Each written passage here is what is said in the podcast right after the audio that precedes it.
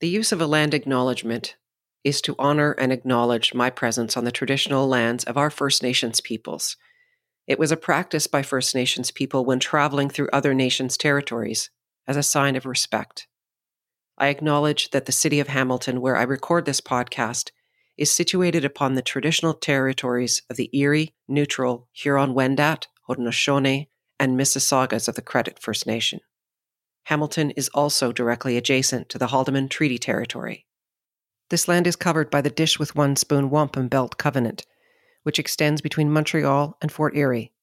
It was an agreement between the Haudenosaunee and the Anishinaabe to share and care for the resources around the Great Lakes. Hamilton is home to many Indigenous peoples from across Turtle Island. This land acknowledgement is a small gesture to recognize the rich history of this land, and so that I may better understand my role as a settler, as well as a neighbor, partner, and caretaker. Today, I think about the children who didn't come home from the residential schools. I think about those who made it home and were never the same. I stand in solidarity with the murdered and missing Indigenous women, girls, LGBTQ, and two spirited peoples, and all those who fight for justice on their behalf. Miigwech. Thank you. Welcome to the arena, where sometimes the hardest part is showing up. My name is Linda McLachlan. Thank you for being here. I wanted to take a different approach to this episode so I reached out to a few fathers who'd been on the podcast previously to hear their perspectives on fathers and fatherhood. First, you'll hear Stephan Dyer, a comedian, entrepreneur, and co founder of MalPensando, a bilingual school that helps people become funny, confident speakers. Stephan was previously on the podcast as episode 18. Next will be Jesse Lipscombe. He's an actor, former athlete, activist, and entrepreneur. He founded the hashtag Make It Awkward campaign to combat racism, misogyny, homophobia, ableism, and hatred. Jesse was episode 23. And finally, Lyle McLachlan, my little brother. He is a senior drilling engineer who has worked extensively overseas and across Canada. He's a distance runner, cross country skier, canoeist, and former distance cyclist. Lyle was episode number one. Thank you for listening. This is episode 34. Well, the purpose of today's conversation is about fatherhood and what you've learned and maybe what you've observed by having the experience of becoming a father, how you maybe reflect differently on your experience of being a son. This is Stephan. Definitely. Your story certainly stuck with me as someone who leapt in with both feet. You had so many changes of life recently. Thank you. I it's very interesting that, that you say that because I still don't really see myself. I'm like every day I'm like, oh my god, I'm a father. and that is my son. And he looks exactly like me. And it's the weirdest, most incredible thing where I am super proud Yet other times I am super scared, anxious, frustrated, happy, grateful at the same time. And I'm glad that my lack of financial freedom mm-hmm. years back when I first quit my banking job to be pursue my professional career in comedy, I'm glad that didn't hold me back from living life what three words would you use to describe your father? Disciplined, integrity, and competitive. Hmm. And which of those do you think you've taken on yourself? All of them. I I am very similar to my dad in that sense. I'm definitely more of an extrovert, but I am very competitive and very disciplined. I think I consider myself high integrity, high accountability. And now that I'm a dad, I had never really connected the dots. And I called him the other day and I thanked him for many things. And I said, Thank you for not hitting us. For I don't know what the word is in English, but like in Spanish is like por no pegarnos, like hitting, like spanking us as, as kids. His mom, so my, my, my parents are Peruvian, my dad is Peruvian, and his mom, my grandma, which we deeply love, was a disciplinarian in the house, and, and he would beat the hell out of my dad and my uncle. And that had some consequences uh, that I can't, I will never know. But to have the courage to break that pattern, I really thanked him for that. There's severe consequences of you having endured that violence growing up. And now that I'm a dad, I'm more aware of how lucky I am to have a dad like my dad. And he really instilled in, in, in me the belief, just the belief that I was good enough to compete anywhere and to achieve anything. And to me, that is priceless because to this day, and even more now, I really believe I'm going to accomplish like incredible things. I'm just really grateful that I was raised by my, my mom, my dad, my stepmom, and in a very healthy environment. And how did he respond when you acknowledged that? My my dad is a quiet man he's not very extroverted or he doesn't speak that much. He, he was just like, thank you. It, it was very hard being hit by my mom, and I think he really appreciated it. As a dad, now I see all of these instances where I get pissed, where I get frustrated. I'm like, these this could go sideways if I don't calm down. And just the fact that I consider myself a, a, a very healthy, well intentioned, high accountability, integrity person. I think that has a lot to do with my parents. So he appreciated it, definitely. This is Jesse. What three words would you use to describe your father? Ah, three words to describe Richard Larry Lipscombe. Uh, I would say kind, creative, and patient. Yeah, that's my dad. And what characteristics, good or bad, do you think you've inherited from him? I think kindness for sure, and patience and creativity. All three of those, now that I think about it, like when I think about my father, I think about the person who would always strike up conversation with anybody at any time. So if it was someone experiencing homelessness, I remember as a young child, I wanted to get to where we're going, and my dad would be 20 minutes deep into a conversation. He also always kind of makes the person he's talking to feel like they're the only person in the room. Yeah, I think all three of those qualities for sure, uh, Pops passed on to me. And this is Lyle. What three words would you use to describe your father? My dad was probably talkative. He was friendly. And I would say he was outdoorsy, camping, fishing, that kind of stuff. And what characteristics, good or bad, do you think you inherited from your father? Oh, don't get me angry. yeah, no, good or bad, right? The McLachlan temper is well documented. Yes, speak for myself. Only passed down on the mm-hmm. male side, of course. So yeah, that's probably one that's blatantly obvious to anybody who's known me. Spent a lifetime carefully honing, overreacting to uh, trivial things. but yeah, that's on that side. On the good side, like I, I said on the outdoor standpoint, as a family, that's not just dad, but that was definitely something that we did as a family that I have continued to do and passed on to my own kids. What is your most vivid childhood memory of your father? My most vivid memory of my dad there's two because I just saw two in my mind. I just saw them. Okay, so the first is my dad is a, a, a painter. He's an artist. So I just always he always had his sketch pad with him. We would go camping and he'd be sketching us. We'd have a Christmas, Easter, whatever it is. He's always in the corner sketching. So him as an artist for sure. Um, the second one is my dad used to have like a Teddy Pendergrass big beard. Uh, and my and my all my like youth years, that was what he had.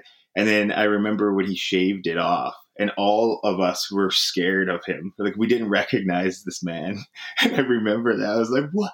Where's my?" It was like shocking to us. Now they're all flooding in my mind. Now I'm remembering playing catch with.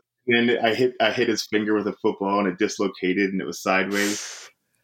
So you know when you're sleeping and you have those hip hypnic jerks where your body just like like shakes or kicks and yeah. So I remember I was on the couch and my dad was sitting near my feet and I had one of those and I kicked him and I broke his rib and he had to go to the hospital. this is, I know these. Are, I don't know what's that. You asked me for memories, and also about all these little ones are popping in my mind. Yeah. yeah. oh my god, you kick like a horse, man. Yeah, that's that's how the sports happen. We needed to put those fast twitch muscles into something more productive yeah, than right. breaking. oh wow. What's your most vivid childhood memory of your father?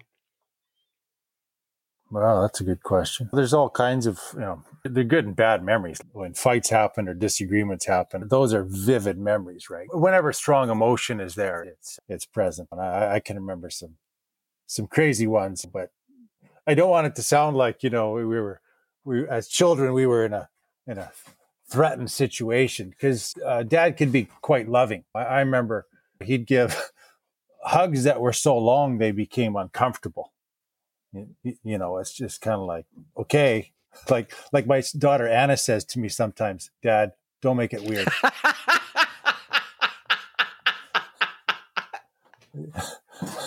You know so you know i mean sorry uh. yeah you know, I, and it's funny. I remember towards the end of our parents' marriage, I don't know why I focus on this, and childhood memories are cloudy. Did that happen then, or was that, am I mixing that up with something else? Things kind of blend. And, uh, but I remember he, he was going back and forth to what was going to be our new home, of Victoria, and he had come home for a weekend visit. Must have been Father's Day or something like that. Or maybe it was his birthday, which was at the end of July. And yeah, when I say long, uncomfortable hug, he gave me this hug that just went on for forever. Like he wouldn't let go. And, and, the way I remember it, and that may not be true, but a few weeks later, we found out our parents were getting divorced. So, you know, you sort of look back on that and you go, did dad know what was what he was going to do or what was going to happen in, in terms of asking for a divorce. And so this was the last hug. I, I don't know. Like you just, you, you make all that up, you fill in all those details, but that, that's a vivid memory. Like I, I remember like my dad was wearing his white short sleeve dress shirt at the time. Mm. Like that's that was dad's uniform. Right? Yeah. Polyester cotton blend. You probably bought it at Sears, the men's store. yep. What's something you'd like to change about your relationship with him? With my dad, well, I mean, I, I spent a lot of years, he's passed away. I know you know that, but your audience may not. He passed away in 2017. And I had a relationship with my dad in, in the last, oh gosh, probably 10 years of his life, but for probably a good 10 years prior to that, I, really didn't. And it was, again, as a result of the divorce, I had a hard time dealing with that. I had a hard time dealing with my dad. There were some other circumstances there, but, and I just kind of, I just shut him out. Between you and me and Laura, we all dealt with that situation differently. And for me, I, I just, maybe I couldn't deal with it. So I was like, okay, I just closed the door. I just cut it all off. It's what I needed to do. I, do I regret it? Eh, it's it's what I needed to do.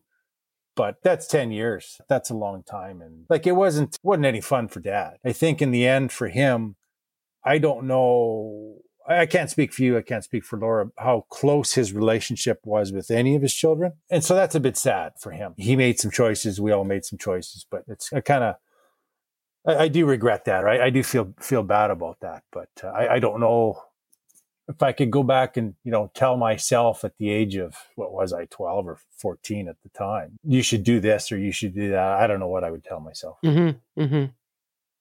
Is there something you'd like to change about your relationship with your father? I would have liked to handle my quitting from the bank better because I told him when I had quit because he paid for my education and had supported me along the way and I'm not sure if the right word is that it hurt him, but it definitely created unnecessary friction because it appeared like I didn't trust him or I didn't care about his opinion. When in reality, which I've had conversations with him about this, it was that I knew he was the only person who could convince me to not quit the bank. So I protected myself from that because I really wanted to quit. And when you're so volatile or on the fence about something, you really don't want to have a conversation with that person who can tilt you because I respect his opinion so much. So I could have handled that better. Mm. And I've spoken to him on several occasions to apologize in, in, in, many ways and, and to tell him that it wasn't because I didn't respect his opinion or I didn't want him to be part of the process, but because I was scared that he could convince me otherwise. Mm-hmm. So I think I, I would change that. And in many ways, I, I would love to to see him more. Like I tell him all the time that I want to go see him more so that Liam, I really want Liam to have a family because I grew up in Costa Rica with Peruvian parents. So, in many ways, we were immigrants. So, I didn't have an extended family in Costa Rica. Mm-hmm. And then in El Salvador, it was my stepmom's family, which became my family. But I didn't have my grandparents or my cousins, or I had my step cousins, which are like super close to me and I love. And then in Mexico, we didn't have a family. And then here, I don't have a family. Now, until I married my wife and I had Liam, this really felt like home. And when I look back, I'm like, fuck, like I created for him the same thing I was running away from. He's not going to grow up with an extended family. So while that doesn't mean he'll be miserable, but I really want him to feel like he has a family. And I want my father to feel like he's a grandfather to my son. It's an incredible feeling to be able to go and, and show your kid to your parents. It's like one of the best things in the world to have them love your son. And I really want them to love my son more than they love me. Like mm. infinite amount of time. So it's incredible what that creates. What's something you'd like to change about your relationship with him? Something I'd like to change about my relationship with my dad. Um, there's, you know, I have to say there's not a, a lot. I really love our relationship. My father and I, through growing up, and he, I can always see he spent time, the proper time with me, and was always supportive. If I had to change anything, it would just to be have more one-on-one time. I traveled with my dad w- once, and that was awesome. I'd love to take more trips with him. Mm. Um, just in general. But uh, yeah, I have a great time with him. He's he's a very fun, loving human being, and I'd like to do more fun things with him. So I don't have to change it. I just if there's anything I want to do, well, I just want to make sure I get it done. You know. Where were you when you learned you were going to be a father? we were in my old apartment. It was just a one bedroom and den, and I remember that. I told my, my wife was like, "Oh, I'm gonna stop taking the pills now because you never know. Like some couples try for a long time, and I'm like, don't worry, this is gonna be instantly because my dad has five kids, my brothers have three and four kids each. Like my dad and my brother became parents when they were 18 or 19 or 20 like game over don't worry about it so a couple weeks later my, my wife was like i think i'm feeling some stuff i think so we got the the pregnancy test and we were in the the bathroom and it's like okay wait for two minutes. And we were looking at it and we i covered it with a towel and three two one and it's like and it wasn't. It was too soon because it, it, it wasn't then. But next month i even filmed it and i'm like don't worry. But the next one i'm like this is game over. And three two one yeah and we hugged and it was very cool. But i think to me the greatest triumph was not that was just deciding that we wanted to be parents and really being happy about it really planning it really being comfortable with who we were regardless of money but everything is subjective like i always look back to when i quit the bank and i'm like what's the worst thing that can happen? Like I have to go work at Tim Hortons or Starbucks. That's incredible. This is the epitome of privilege. This is like how amazing that the worst thing that can happen is I have to go work at Starbucks. This is incredible. And it was just a, a, an incredible feeling. We got married with all our loved ones. We are in a good position, healthy. We planned this. We have our own place and now we want to have a family. I think to me that was the the best moment and the birth was incredible and everything but to me it was just like coming together and, and saying we, we want to have a family. And, and where did the name liam come from? It's a name that we picked because nobody could butcher it in english or spanish. Yeah. so liam is liam and liam is liam. And my last name it's supposed to be irish. I don't know why but my whole family is peruvian but dyer is irish. So liam dyer sounds good. It just came from picking a name that everybody could pronounce it in Spanish and English. Where were you when you learned you were going to be a father? What were the circumstances? I was standing directly above my head here, uh, up in the kitchen, right next to the uh, railing that goes downstairs. When it's it's the modern way, the wife comes up with the old pea stick and says, it's a plus or it's a yes or it's a happy face or whatever it yeah. is. Grotesquely, I still have that pea stick somewhere. but seriously, yeah, I got it. Up, you know, it's up in a drawer, but the it doesn't. There's no happy face or plus or whatever is on it. That's all. The the LED screen is gone. But yeah, it was great news. It wasn't a surprise because we were trying. We're, we weren't young when we just started or decided to have kids. And what are your children's names and what's the story behind their names? With Anna, you, know, you went through a bunch of names, but the real criteria was for both our kids was we live in Quebec, which is a bilingual province, so French and English. And Krista's pre- parents are Austrian and German. So their mother tongue is, is German. And there's lots of relatives in there who are, are, German mother tongue. So it had to be a name that was easy enough to, to, to pronounce or in all three languages. So that that kept it fairly simple. And Anna was on a li- on the list. Her middle name Olivia was also on the list, and it, I think originally we had decided we, we can't name this child until we see it, him or her. We didn't know the sex, so it was like we had a lot lot of names, and then when we saw what was Anna, what is now Anna, it was like, yeah, that's Anna. And I can't remember the middle name that we had, but all of a sudden Olivia jumped in there as well for her middle name. And so that was pretty quick and mm. easy. And in Adam's case, who came along a few years later, that was his name as well. We had Joseph uh, in there as well, which was my grandfather's mm-hmm. name, our grandfather. It was Adam Joseph. And then we added actually Krista's father's name in there as well, Abrahart. So it's Adam Joseph Abrahart McLachlan. If I ever need to get his attention, all four names come out. Where were you when you learned you were going to be a father for the first time? What were the circumstances? Oh yeah, ah, fun. This is neat. Okay, so when I, I, I, believe I was in Lapinlahti, Finland, or Amsterdam, one of the two. My uh, my wife was traveling with me. I was a professional track athlete, and oh, it was in Finland. We were in Finland. And the reason I remember this is because our plan was to go to Amsterdam to party. Uh, and then we found out that she was pregnant there. And so the Amsterdam trip kind of got a little bit more G rated. So yeah, that was, that's what, that's where we were. And uh, it was pretty exciting. Yeah. How did you find out? If I'm remembering correctly, it was a stick pee.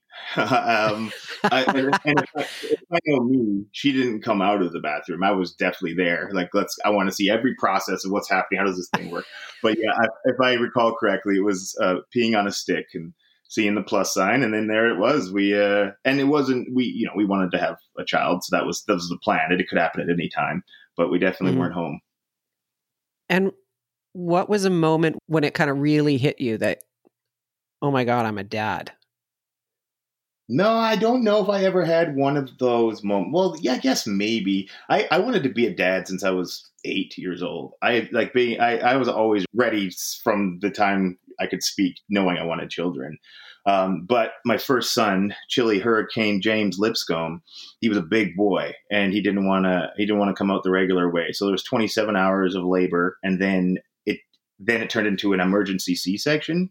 And so Ooh. you know. Uh, my wife was in the operating room, but I couldn't go in because on the emergency C sections, you don't get to be there. So she was hmm. put out. Uh, and then after, they just delivered me this child. Now, she didn't see it come out of her and I didn't see it come out of her. And so both of us missed that experience. And then they just rolled a bassinet to me and my wife was still out of it. So it was like, I just take care of it. But like, I did, I'm like, I, I like, is this for sure mine? I didn't see it come out. And I, it didn't look like me. It looked, it didn't look like her either. Cause I mean, babies coming out are, they are weird and squishy and, and don't, yeah. So he looked like a completely different race.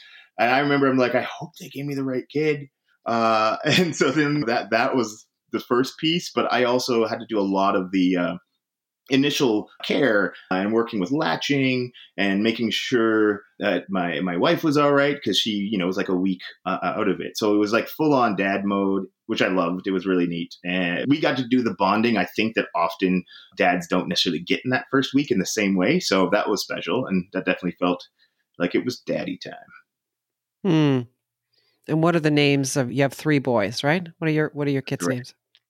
Uh, Chile Hurricane James Lipscombe. That's my oldest. My middle child is Trip Ryder Binary Lipscombe. And my youngest four year old, uh, and Trip's 11, 13, Chile, and four years old, his name is Indiana George Porter Lipscombe. Wow. Those are like some serious names. Love those. Yeah. Love those. Yeah. Well, we, so we went, Chile and Trip's mom and I went on a, a, trip to New Orleans. So I was shooting a movie and Hurricane Katrina happened. And I remember I was sitting there thinking about how I'm playing make believe right now and there's some like real stuff going on. And I had friends in the South. And, and then the next day I got a call from Shannon and she was a morning show radio host and they were putting together a, a kind of a teddy bear drive where they wanted to raise a million teddy bears and take them to all the displaced children uh, from the hurricane. And she asked me to come because I had some experience in the South and she really didn't know her way around. So I left the movie set uh, with the good grace of the producer and went on this trip. And so this is where the names came from. We went on a trip in a big Ryder van for Hurricane Katrina relief. And so and on the on our trip, we were talking about baby names, and Chile was one of my favorite countries. Uh, his name was going to be Hurricane as a first name, but we went with Chile instead, uh, just to, just in case he wanted to be C.H. Lipscombe. Like maybe we were a little too wild for him, but I think he loves the name. And oh, and the last piece, binary, Trip Ryder binary, because he was born on a binary palindrome. So he was born on 01110, for, forwards and backwards the same. So I wanted to put that in his name. And then Indiana is named after Indiana Jones and Gregory Porter, our favorite uh, jazz musician. That's awesome. That's awesome. like that's a whole amazing story just just in those names. Fantastic. What have you learned about courage being a father? In terms of, of courage and vulnerability, the biggest hit for me was having to take care of him for two full weeks. I had to be a stay at home dad. It was a gap between when my wife finished her mat leave for a year and when Liam started daycare. Mm-hmm. So there was a two week gap. And because of my work flexibility and me being home, I was like, of course I'll take care of him. And, and I knew it was going to be physically exhausting. But I had no idea how mentally and emotionally challenging it was going to be to the point, and I've said this in other places where I and I don't say this lightly, I, I, I think I was depressed. While, and this is very important, I was really grateful, happy that I could spend so much time with him. And at the same time of being happy and grateful, I was feeling horrible at 5 p.m. when my wife got off work and she could help me. And it was just a sense of losing my my independence. Like I felt zero productive. I could do nothing that I liked. I had to follow him. I was like nobody during the day. And as people know, a one and a half year old requires a hundred percent of your attention. No cell phones, no nothing. And it's beautiful because you're there with him and he's laughing and he's but when he's crying, oh man, or when he's not cooperating, just like any one year old would do, it really hit me. And even when he started going to daycare, there was a week where I was just I just felt like crying. I don't know what happened to me, but what I learned from that is that it's okay not to be okay. It's okay not to feel okay. And I didn't want to feel guilty for not enjoying it more. I, I felt guilty at times for not enjoying that time more. And when I came out the other side, I was like, hey, not everyone is the perfect father. Not every child parent relationship is a Disney movie. Not everything is perfect. And this is what it is. I mm-hmm. think it, it was very hard, which got me like a newfound respect for moms, stay at home moms, stay at home dads, nannies, caregiver, anyone, especially teachers at daycares and everywhere. It, it was a huge eye opening moment for me. Mm, what a gift. yeah. Yeah, it was a it was a real treat, definitely. How has fatherhood changed you? It has evolved. Now, especially when Liam was born, I never wanted to live so badly. I don't want to miss any moment. I want to be there for every every soccer game of Liam. I'm projecting now. I want him to play soccer. Any anything that he wants to do, anything he does, I want to be there, and I want to be there for his high school. I want to be there for his graduation. I want to be there for his wedding. And before I was like, yeah, I want to be with my wife, who I love, and my parents. But for this match, for this life, I want to be there forever. Mm. And and then it, I still feel that but it, then it evolved to me having moments where I compared myself to my dad a lot. And as I told you, I really gave up on on my financial. Like I had, I, I made a lot of money when I was at the bank. When I quit, I didn't have that. So for the first months, it it really was like, fuck. What if I can't give my son what my dad gave me? And then I was comparing. Would that make me a bad dad? It's like comparing yourself to other people on Instagram. It's horrible. Don't comparing yourself is horrible in any I think in any circumstance because everyone has their own journey. It's hard for me to take the back seat. So I haven't mastered it. I don't know if I'll ever master it, but it's changed me where um, now I value downtime a lot. I value it more than before. I really take pride in, in clearing out my schedule to to be with him, be with my wife. It's taught me that I'm not going to be the center of attention forever. what have you learned about courage in being a father? It comes at you like it's not in your control many times, right? So you just have to dodge and bob and weave and parry and thrust as the science projects or the sickness or the skidded knees or, or worse kind of comes your way. It's just, you sort of just you just have to deal with it. It's dropped on you. Boom. Courage. Sometimes courage is just thrust upon you, right? You don't get to decide, well, should I deal with this blood or not? No, you just do it. Was there a moment when it really hit you that, oh my God, I'm a dad? It in, in Anna's case, I wasn't home when she was born. I was overseas. Anna, Anna was 19 days early. So I was planning to be home in about four or five days, a week ahead of time. It was all going to be good. But Anna had other plans, so she showed up. So, you know, Anna was born, I was somewhere between Doha, Qatar, and London, England. And by the time I landed in London, she had been born. And so I arrived here in Montreal. Friends had picked us up and drove me to the hospital and dropped me off. And I walk into the room, and, and there was Krista kind of dozing in the bed with Anna at her side, and she's got one arm on Anna's belly, and that's my baby. Yeah, it was just like, like images that are just seared into your your brain, like just Krista, the orientation where Anna was swaddled, the the shade of blue in Krista's gown, like it's just all very vivid. So yeah, away we go. How has fatherhood changed you? I'm sure it has. There's Uh, how has fatherhood changed me? Life changes. I, I always joke with Krista, my wife, about when things go a little kittywampus or pear shaped. I always joke, I had a good thing going before you came along, kind of thing. But I mean, the reality is, you know, things I was doing when I was 20 or 30, I wouldn't be doing now anyway. I played a lot of soccer. I don't play soccer anymore. I used to ride my bicycle across continent. I don't anymore. I never used to canoe. I do that a lot now. You evolve and you, and you roll with it, partly as you age, partly as your kids age, as you introduce them to things. And some some things you introduce them to, it's lightning in a bottle, and others it's just falls flat.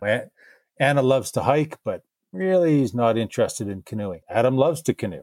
So you you adapt and you just evolve. What have you learned about courage being a father? I don't know if I could say that I have necessarily learned anything about courage. If anything, I would switch it for like trust. You know, that idea of at some point, it's different stages in our children's development. You just have to trust that they're good to go in that scenario. Um, but not necessarily courage. I feel, and maybe I am speaking as a father of three and have forgotten because right now with my four year old and my toddler, I'm like, yeah, jump off. I don't jump off it. It's fine. And if you hurt yourself, it's fine, and it will fix it, and you probably won't do it again. So, you know, I don't know if there's a a, a ton I've learned courage wise, other than wanting to ensure that I instill that level of courageousness in my children. I feel like I live a relatively fearless life, so it's not a, a thing that I've struggled with. How has fatherhood changed you? It definitely slows some part of life down. So I think a little bit more about decisions, career decisions, in the sense of do I take this film uh, and if I do, how will we be able to ensure that I still see my children properly if I'm working in another country or another city?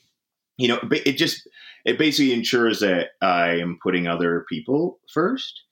It's definitely changed me and man, it should change me more probably, but I'm still I'm like I I'm pretty clear with the kids that dad has a life and you guys are coming along for the ride versus my whole life has changed now I have kids and I can't do the things I love. Now, I'm probably healthier as a result of having children, just in the fact that they have stuff and I'm a professional bus driver now. So I have to be awake to take them. But yeah, other than that, you know what? Here's how it's changed me. It's taken a ton of my fun away. Um, it's made me have to watch my mouth a little bit more, made me go to bed earlier. So thanks a lot, kids. Appreciate that it's uh, you know obviously it changes like anybody in different ways, but I I was pretty clear that we were going to make sure that it didn't affect us in the way that our kids grow up thinking we're there only to make sure that their lives are fulfilled.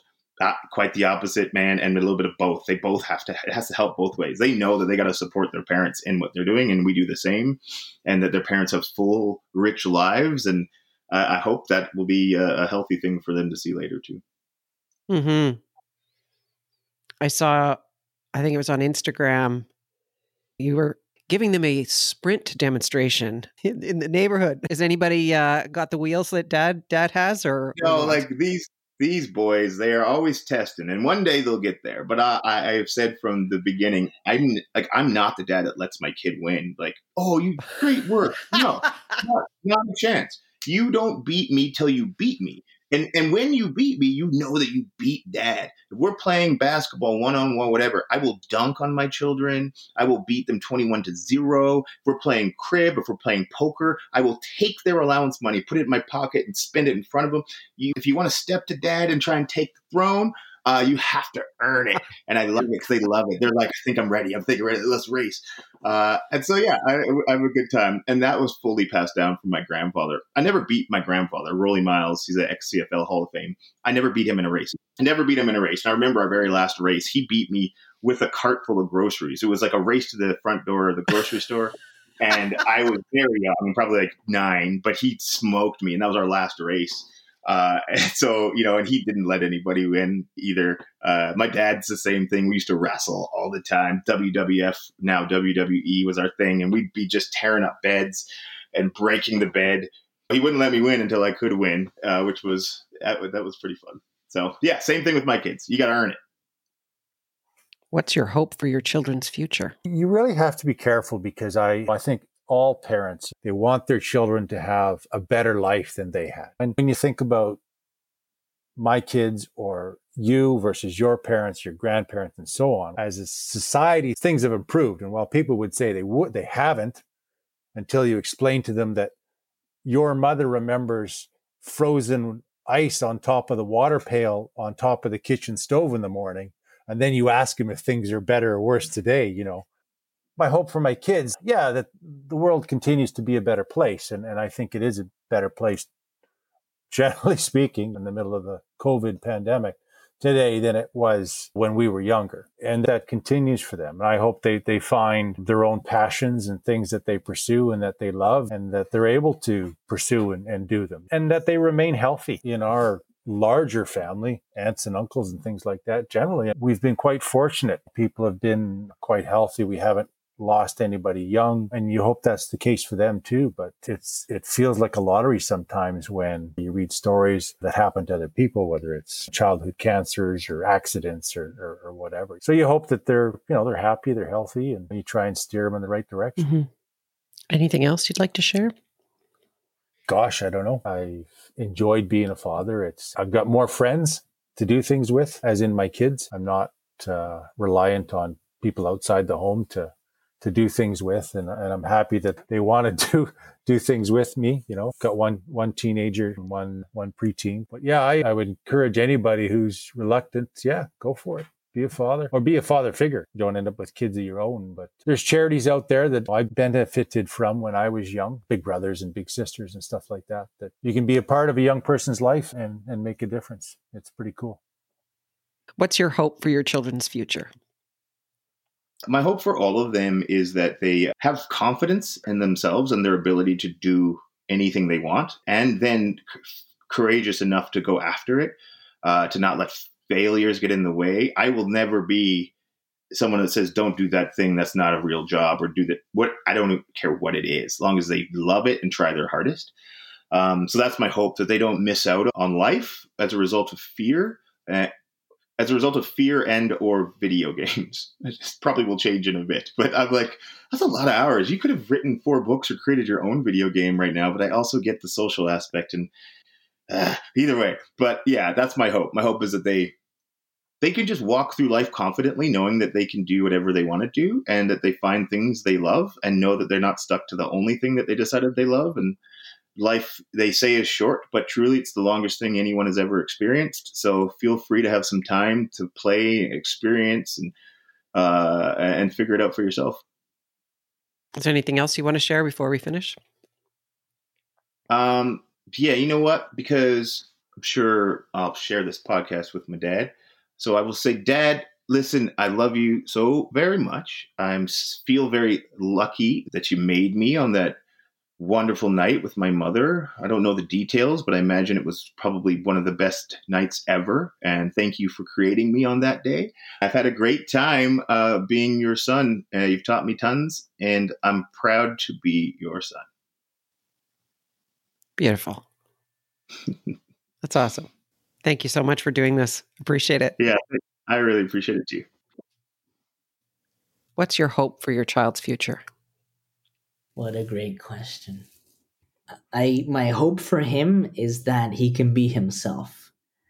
I've spent the majority of my life trying to fit in. I like to think that I don't do it that much anymore. I don't do it anymore. I was talking on my business partner's podcast, and he also lived in, five countries, and we were laughing at the fact that we done we've done so many things to fit in, like imitating accents or adopting accents so that we could not be the, the, the outcast. The more I think about it, which is easier said than done, is that the same things that I was ashamed about or, or tried to conceal or didn't want to show or reveal or share are the same things that make me better or a better speaker, a better father, a better husband, that made me connect better with my audience. So I really wish for him that he can be himself and embrace that. And I have a really good quote that I love, which is escape competition through authenticity. And the competitive side in me has really doubled down on that where for the longest time it was like the my best shot at making it is just being me which is very hard is there anything else you want to share i do believe that you end up understanding many things when you are a dad and you, you learn to appreciate your parents even more. I really want to participate more in my dad's life. I want him to come to canada more.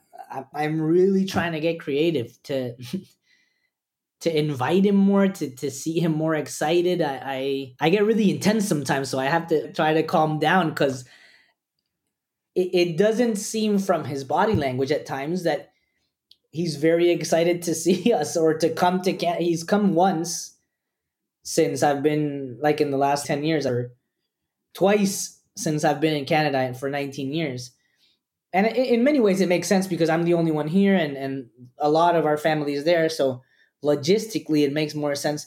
But it really means a lot to me for my family to come see what i've created here. So i've invited my mom anytime she's here. She's been here like five times i've invited my brother who doesn't want to come because the visa is too complicated i've invited my dad many times i want him to come more i want him to spend more time with him more so i don't know i guess what I take from that is I, I have to take action. I, I have to go see him. I have to make it happen. I have to be part of my son's life.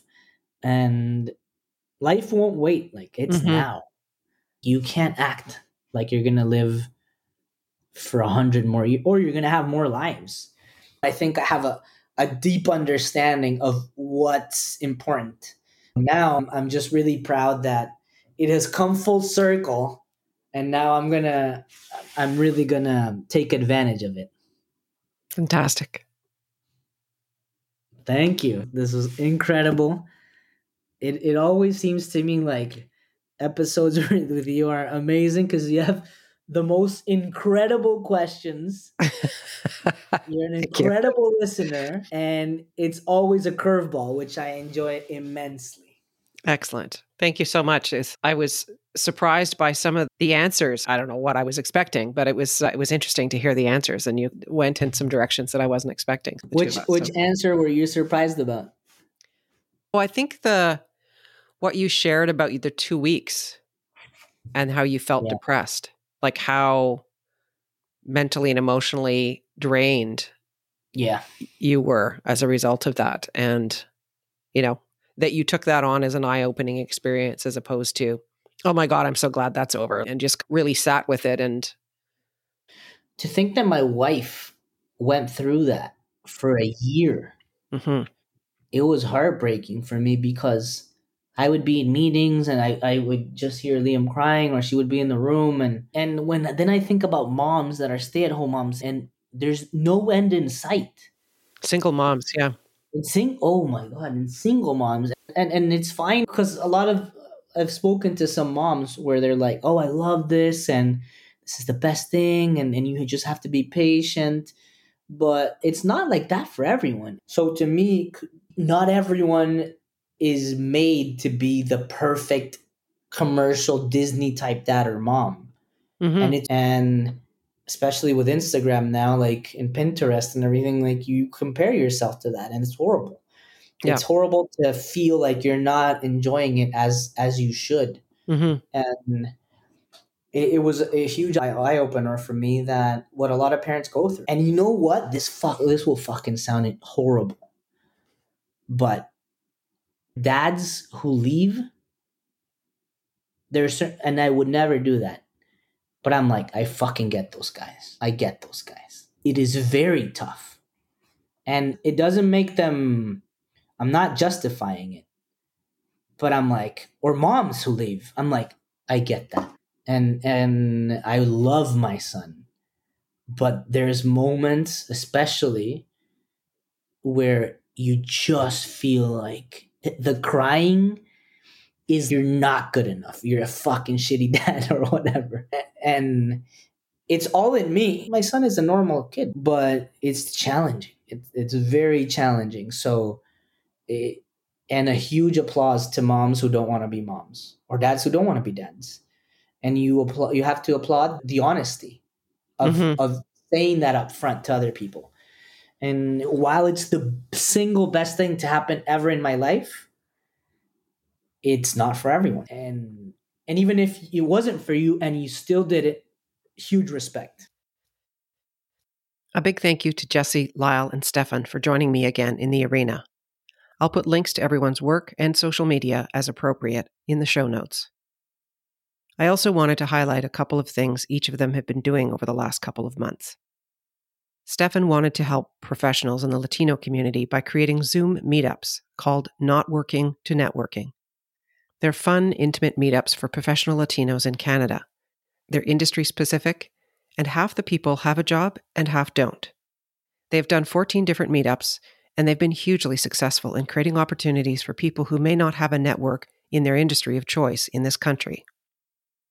Jesse has just successfully completed his Kickstarter campaign for a new board game he helped create called Not That Funny, a tabletop game designed to uncover damaging truths behind everyday jokes directed at many marginalized groups and individuals. I look forward to receiving my copy of the game in the coming months. Lyle continues to run, cycle, and canoe as much as he can, and quietly sets goals for himself. One of which is completing his sixth World Major Marathon in London, England, in April of 2022. He and I are planning on doing a canoe trip together in September. Hopefully, we'll still be laughing by the end of it. Thank you for listening. Please follow or subscribe to this podcast, and if someone else might benefit from listening to this episode, please share it. And if you enjoyed it, please leave a rating or review wherever you listen to your podcasts. They really do help. I'd love to hear from you, so feel free to reach out to me via my podcast website at www.thearena-podcast.com. I look forward to sharing my next guest story. She has a PhD in linguistics and is the first person in her family to achieve a higher education. She now coaches other non traditional students to help them achieve their academic dreams, with a total of 76 graduates so far. Until next time, my name is Linda McLachlan in The Arena.